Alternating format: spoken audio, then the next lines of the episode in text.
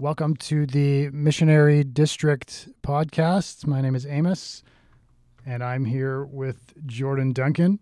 Hello, everybody. And before we get going into our topic for today, Jordan has some big news that he wants to share. Huge news. Huge. Hot off the presses, which I guess is just an analogy at this point because we're... They still print newspapers. I guess so, yeah. Yeah, we're not printing newspapers, but fresh to the airwaves. Do podcasts happen through airwaves? I don't know. Well, anyways, folks, the news that I'd like to share is that I have released a podcast of my very own. It's called Lesser Known Lewis, and I'm actually doing it with a friend of mine who I went to Bible school with years ago and have remained really close friends with, and he's actually now the president of that Bible college. Really? Yeah. I didn't know that. Yeah, it's really exciting for him and for me because I get to do a podcast with him. So the podcast is about C.S. Lewis. Amos, have you read any C.S. Lewis? Never heard of him. Okay. Well, let me tell you about him. C.S. Lewis is a pretty well-known author and Christian writer from the, 1940s and 50s, but his works... I mean, Amos, I'm sure you're being facetious. You've read a ton of his works because they're very popular. He's got popular books like Mere Christianity, The Chronicles of Narnia, Screwtape Letters, and a whole bunch of others. But our podcast is actually focusing on a bunch of stuff that most people have never read of his, which are sermons and speeches and magazine articles that Lewis wrote over his time as a Christian writer and thinker. And I mean, he was actually a professor at Oxford and at Cambridge. So, I mean, this guy is pretty brilliant, yeah, knows what he's talking about, had amazing things to say that shaped a lot of Christians over the last 100 years, including myself and including my friend Sean. And so that's why we're doing the podcast, is because we started reading these, I guess, essays or shorter works that Lewis wrote and realized hardly anyone has read these or knows about them, but we found them to be just as impactful as anything else we've read by him. Hmm. And they actually, he was writing at a time when the world was at war, and then shortly after World War II. And so a lot of what he has to say seems really to apply to a world in crisis, much like we are experiencing right now. And he's also writing at a time when secularism was just taking root and maybe bearing fruit in the world. And so I'm actually already seeing a lot of overlap between the things that you and Tyler are talking about on this podcast and the things that C.S. Lewis wrote about and was thinking about. So I find him very relevant and exciting and interesting. And so my friend Sean and I decided we wanted to do our own book club on it, and then just decided to record that and put it out there if anyone else is interested. So it's called Lesser Known Lewis. Awesome. And we've probably got about 5 or so episodes up by the time this will be on your podcast. Yeah. That's great. Where can people find it?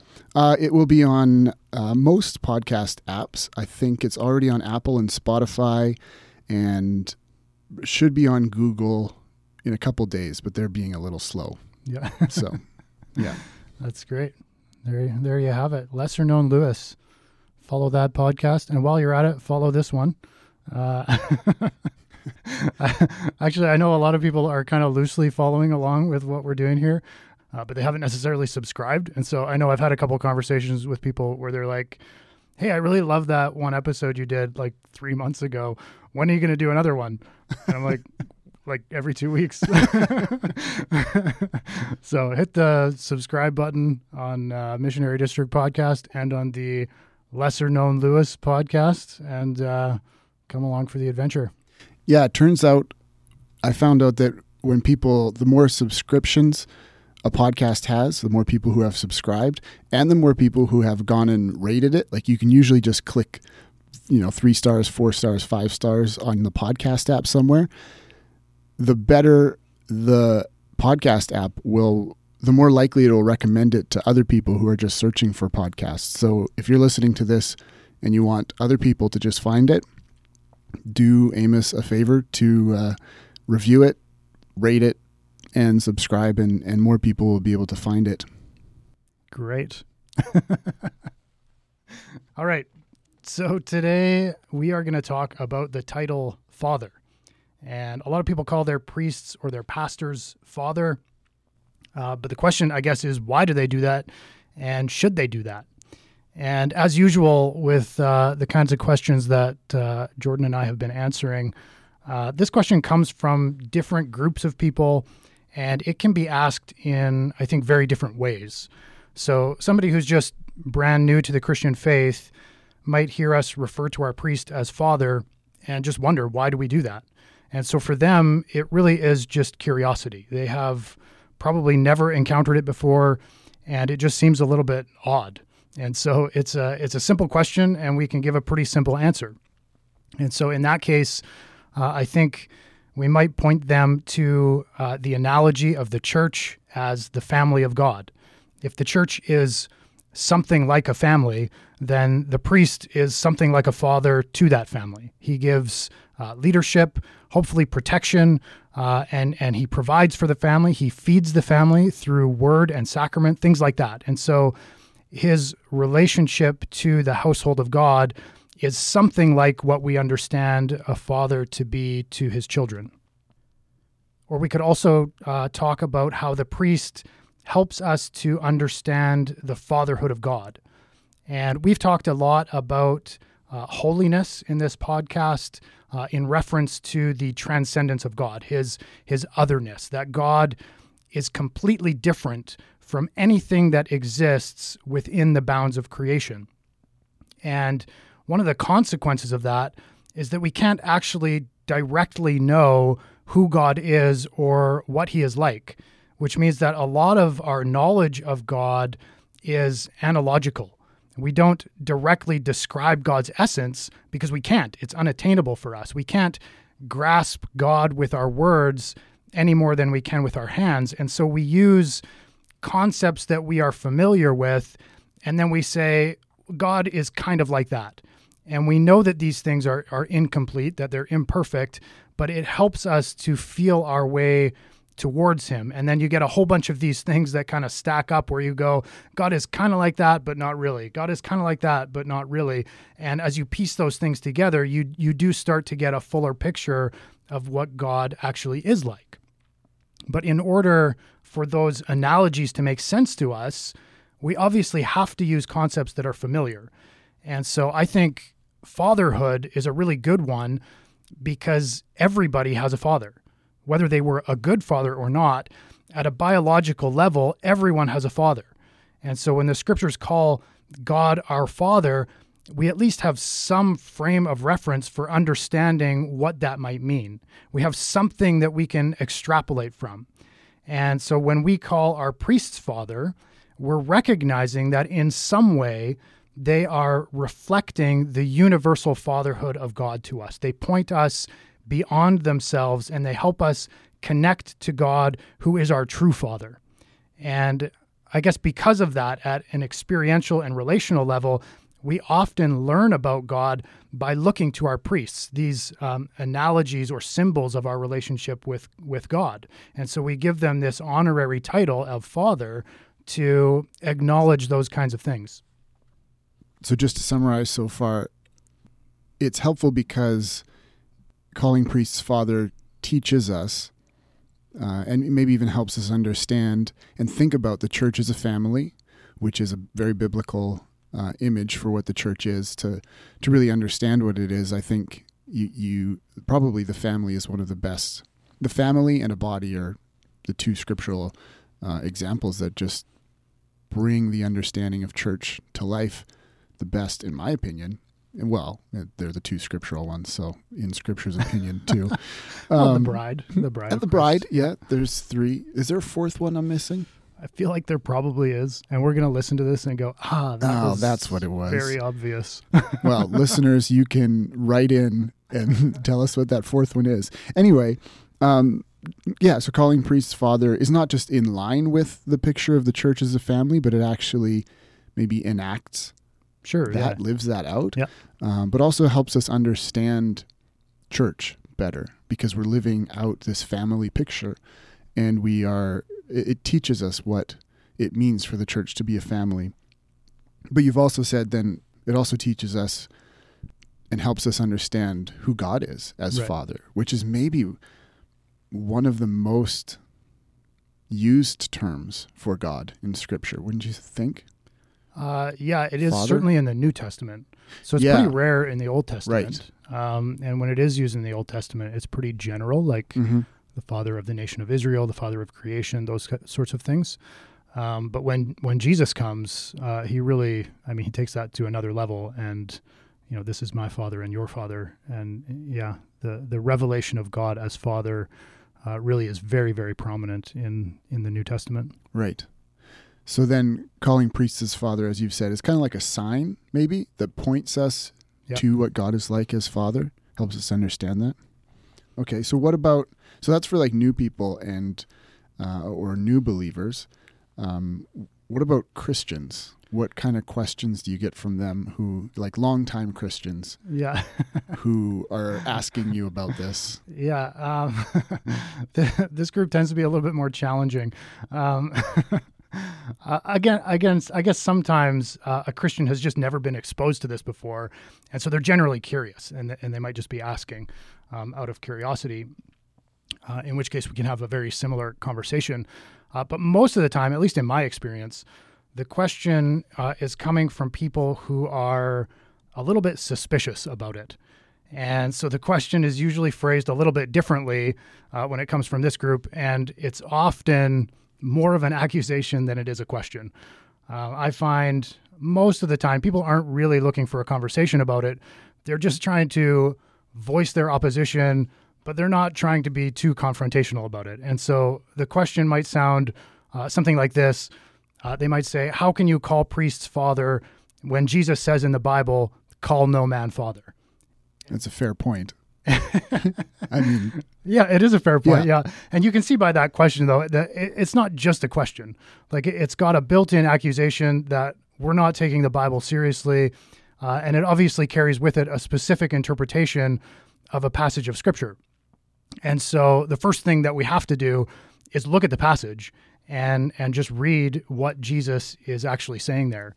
And so, yeah, let's read that. Actually, Jordan, would you mind just reading that passage out? Matthew 23, verses 8 to 12. So this is Jesus speaking.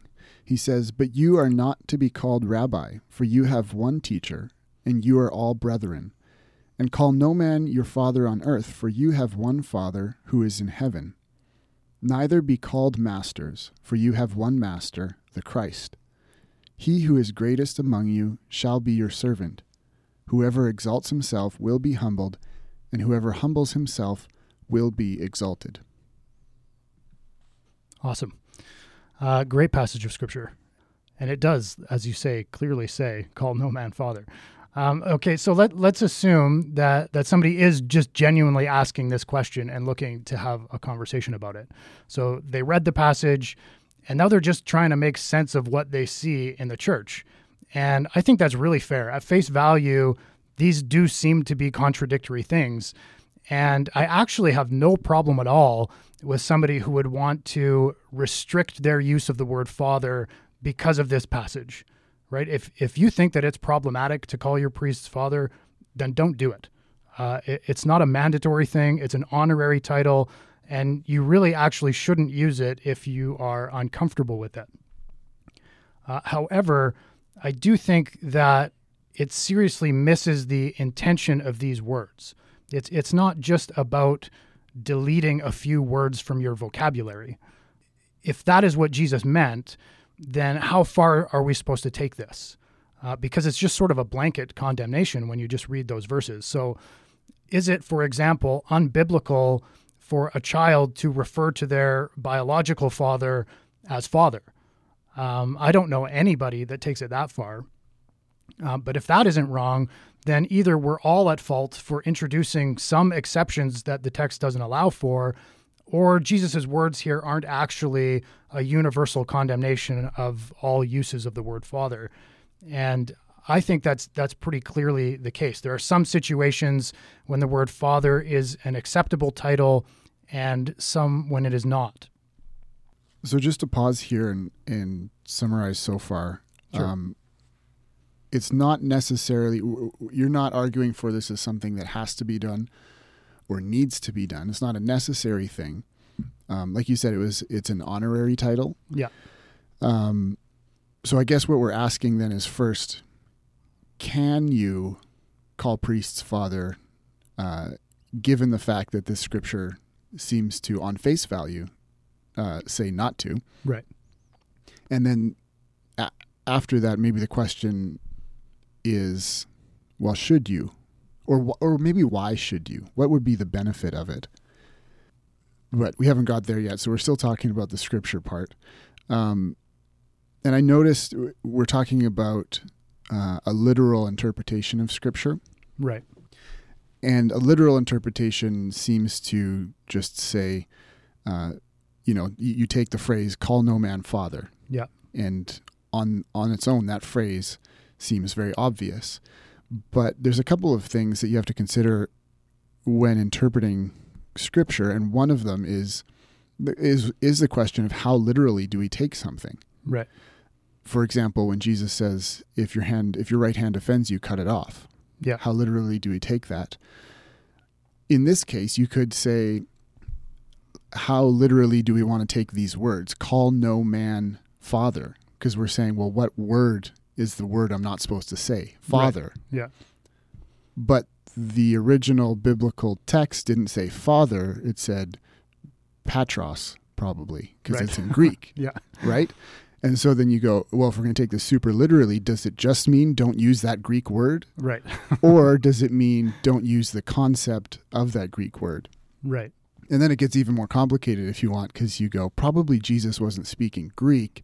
He was speaking Aramaic. So now we're asking, which of these words can't we say, Jesus? Yeah. And I think most people who want to take this literally and honor the text in that way would agree it's not the specific word that's the problem, but it's the concept. Right.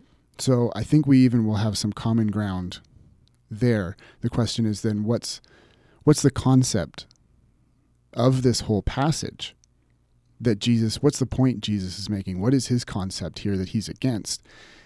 And so then to understand what is Jesus about here, we go to another principle of biblical interpretation, which is simply interpreting all scripture in light of other scripture. Right. So basically, any time that scripture is confusing, find other scriptures that talk about it or bring in a tension or a balance or sometimes it seems like a contradiction, right? Right. So to that question, are there other scriptures we should be considering or even just other parts of this one passage that shine light on the phrase, call no man father, and help us understand it better? I do think that's interesting too, though, about, Jesus was speaking in Aramaic and the gospel writer was writing it in Greek and we're reading it in English. And so there's really a whole range of words that could be associated with it, right. Depending on the translators along the way, is it the word father that's being condemned or is it dad or Papa or, Yeah, well, even as I read this passage in a few different translations, the word father stays the same because it's a pretty basic word, but some translations have different words for rabbi and for master from right. This one. There's like teacher or doctor, or for master, there's instructor or leader. So which of those words? Yeah. All of them that we can't use or, Yeah, and we could ask similar questions about those terms, right? Like, is it unbiblical to tell your pastor that he's a great teacher or for a student to relate to their professor as their teacher? I don't think it is, obviously. But if there is a universal condemnation of, priests or pastors being called father, which is in verse 9, then consistent biblical interpretation would also require that there be equally strong objections to the words teacher in verse 8, and master in verse 10. And I know a lot of people that seem to get very upset about calling priests father who don't have any issue at all using the words teacher or master or any word that would be in their, semantic range. Well, even in our culture, we call a lot of people doctors who get their doctorate. Right. And rabbi and doctor are kind of the same word in a lot of senses. Like you could translate rabbi as doctor often. And some people even have their master's degree. Right. Although we never call them masters. Yeah. But yeah, I'm a master electrician, actually. Well, there we go. And, congratulations. It's an unbiblical title, Jordan. Don't... Sorry. Speaking of unbiblical titles, I'm a master of divinity, which if anything's unbiblical, that seems like it should be it. Yeah. So I guess I would say that most, it seems to me anyways, that most objections to the title Father aren't actually just based solely on this passage, because we can see that there's some inconsistency in how you're applying it. And so they're also colored by some external factors, I guess.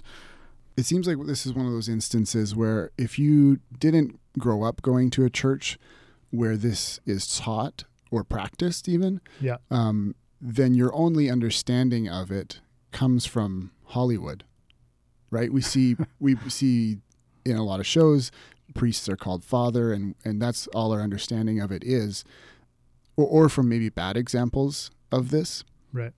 But we never see the heart behind it or the positive reasons why maybe it's okay and maybe it's even a beneficial thing. Yeah. And I mean, despite our confusion about it, Jesus is clearly condemning something here. And so we can't just like dismiss it altogether. For sure. Like we still have to try to understand which usages of the words Father, Teacher, and Master are acceptable and maybe even beneficial and which ones are not. And of course, we're focusing on the word Father in this podcast, but obviously we could say similar things about each of the other titles as well. It's just that no one seems to be having a problem with those ones. That's right, yeah. So it's already been implied that using the word Father in a biological way isn't a problem. Nobody seems to have a problem with that one. Jesus is not in these verses forbidding children from calling their biological fathers, father or dad or papa or any other synonymous designation.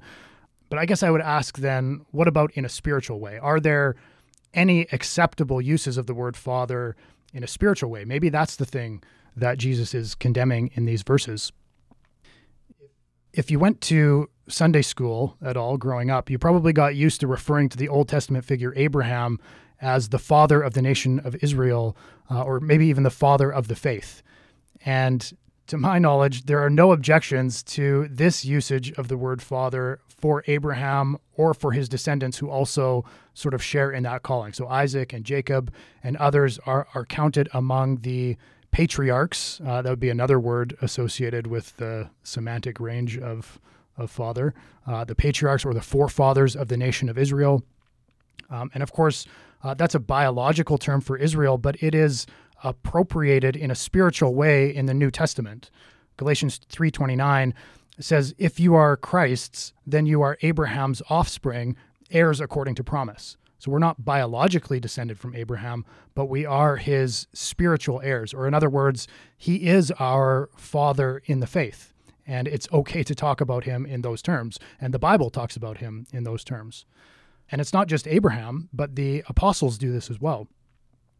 So the Apostle John, throughout his epistles, regularly addresses those he is writing as children. I think 1 John is probably the most prominent example of that. And so, of course, if he's calling the people he's writing children, that firmly places him in a fathering role. And so he sees himself as a spiritual father to the people he's writing to. And also Paul in 1 Corinthians chapter 4, he says this, I do not write this to make you ashamed, but to admonish you as my beloved children. So again, very similar language to John. And then he goes on, for though you have countless guides in Christ, you do not have many fathers. For I became your father in Christ Jesus through the gospel. So that's a pretty overt statement. And it seems to me to be exactly the kind of thing that we're talking about in this conversation. And so I think we can see that this practice of referring to spiritual leaders as Father is actually pretty common in the scriptures. And the apostles themselves despite their obvious familiarity with Jesus' teaching in Matthew 23, seem to be comfortable adopting this practice when they are addressing their congregations. And I think there's probably two main reasons for this. First, as we've already said, the fatherhood of God, like many things in theology, is something that we can really only grasp by way of reference and analogy. And so it's our familiarity with the concept of fathering in general that gives the revelation of God as Father its profound meaning. We're given imperfect earthly shadows, which are meant to in some way reflect and communicate the perfect heavenly reality. So in other words, we can learn something of the fatherhood of God by looking to the fathers of Scripture and to our biological fathers. And likewise, when some churches choose to refer to their pastors as father, their intention, I think, is to do so in recognition of the infinitely greater fatherhood of God. And so our pastors and priests are not an end in themselves, and they're not perfect fathers. Their task is to point us to our perfect Heavenly Father. And God then is pleased to reveal his fatherly nature to his people through them. So to forbid the use of the word father altogether would cause us to miss that analogous relationship, and we would ultimately risk losing sight of the fatherhood of God. Does that make sense? Yeah, so it's like if we couldn't call someone father on earth, then how would we understand what it means for God to be a father? Exactly. And if that's one of the crucial things or categories that Jesus has given us to understand who God is and what our relationship is like with God, then we would be missing out on one of the most crucial aspects of God if we had nothing to liken it to, I guess, or no experience of a father, which makes me think then it actually really makes sense that priests would be called fathers or thought of as fathers because some people don't know their earthly father or don't have an earthly father in their life or just have bad and broken versions of fathering to various degrees. Yeah. And at least with priests, they've become priests because they are people who the other spiritual fathers who have been ordained as priests recognize as people who embody some aspect of that fatherhood of God well. Right. So it's like they're given to the church even as a helpful, maybe corrective to the earthly father you may have had. Right. Or at least as another example that should be and is most likely a good example of God's fatherhood. Right. Even if you had a great father. Yeah. Like if we couldn't call anybody father, the word father would have no meaning at all. And so, yeah, I think that's a good point that you make there. And in some ways, I think then because we can all acknowledge that whether we're talking about our biological fathers or our spiritual fathers and our pastors and priests, they are imperfect analogies of the fatherhood of God, mm-hmm. right? And so in some ways, I think then it's like, well, the more you have, the better. Right. The more imperfect analogies you have, you know, the clearer picture that you'll get because you'll be able to piece together what are the good things that I see in all of these different people, mm-hmm. and that can help inform your revelation of God as the ultimate good and loving Father. Right. Once you have two versions of a father in your life, you begin to see that maybe the first one you had, you see the areas where, that wasn't, just because they were like that doesn't mean that's what all fathers are, what a father is meant to be. Yeah, you can see their deficiencies and their strengths. Yeah. Yeah. And then you can go, okay, if I extrapolate on their strengths to an infinite degree, what would that mean for God as my father? Yeah. So probably the things that the fathers in your life have in common are most likely the things that a father is supposed to have. Right. And the things that they, you know, are outliers about them and their character are maybe the things that are just unique to their brokenness and not to what they were meant to be as a father. Mm-hmm. I wonder if just another way of understanding what this verse is, and I think you probably have more to say on this, but if I could just add another good principle of biblical interpretation is asking, what does this verse have to do with Jesus? And I kind of just thought about, I wonder if Jesus is, at least in the original context of him saying this, trying to elevate himself above being just another rabbi or master in the Jewish context and custom, because at that point there was a lot of people seeing him as a prophet or as a rabbi and following him as such. And I wonder if this verse kind of, he's trying to say something about himself that elevates him above the other teachers around, the other rabbis and masters. Right. Do you think there's any... Yeah, I think maybe in contrast to what maybe some of the scribes and Pharisees were doing. Mm-hmm. Yeah, when we ask, what was it that Jesus was condemning in Matthew 23, these verses are coming in the midst of a section that is actually denouncing the pride and the arrogance of some scribes and Pharisees. And so I think it's really the last couple of verses that we read that tie everything together to the point that Jesus is making in this passage. So verses 11 and 12 said, "He who is greatest among you shall be your servant, and whoever exalts himself will be humbled, and whoever humbles himself will be exalted." And so rather than humbly looking to God as the source of fatherhood and teaching and authority, the scribes and Pharisees were exalting themselves as the highest authorities, and so they were taking the title master in verse 10. They were exalting themselves as the ultimate teachers, and so they were taking the title rabbi in verse 8. And they were exalting themselves as the primary father figures, and so they were taking the title father, and that's verse 9. But they were seeking these titles without giving recognition to God as the source of all these things, right? And so they wanted to be called father, but they were not actually reflecting the Father's heart or leading people to the Father. They were seeking his glory for themselves. You know, the earthly shadow is supposed to reflect a heavenly reality, but they were taking that, all that attention and honor and glory for themselves. And so I think Jesus is not in this passage universally condemning all uses of the words father, teacher, or master. He's condemning the idolatry and the hypocrisy of human teachers and authority figures that would try to take for themselves glory that rightfully belongs to God alone. So I guess if your pastor or your priest is seeking the title father because he wants to divert your attention from God, who is your true and perfect father, then the context of Matthew 23 is applicable, and you shouldn't indulge or encourage those kinds of things. If, however, your pastor is seeking, however imperfectly, to point you towards your heavenly Father, if he desires to worship God with you, and if in some small way you see a reflection of your heavenly Father in the person that is ministering to you in his name, then I don't think it's inappropriate or unbiblical, according to this passage, to acknowledge those kinds of things with the title Father, if you so choose to do.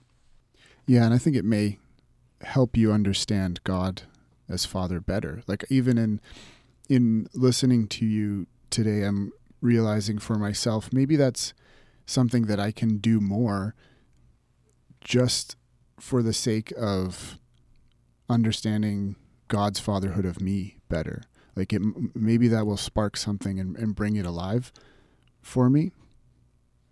I think one thing I'll say that I like about being in an Anglican context is this actually feels safe to call priests father, even in light of this verse, because the Anglican ordination process is kind of set up to help guard against leaders who are seeking titles for themselves, you know? Right.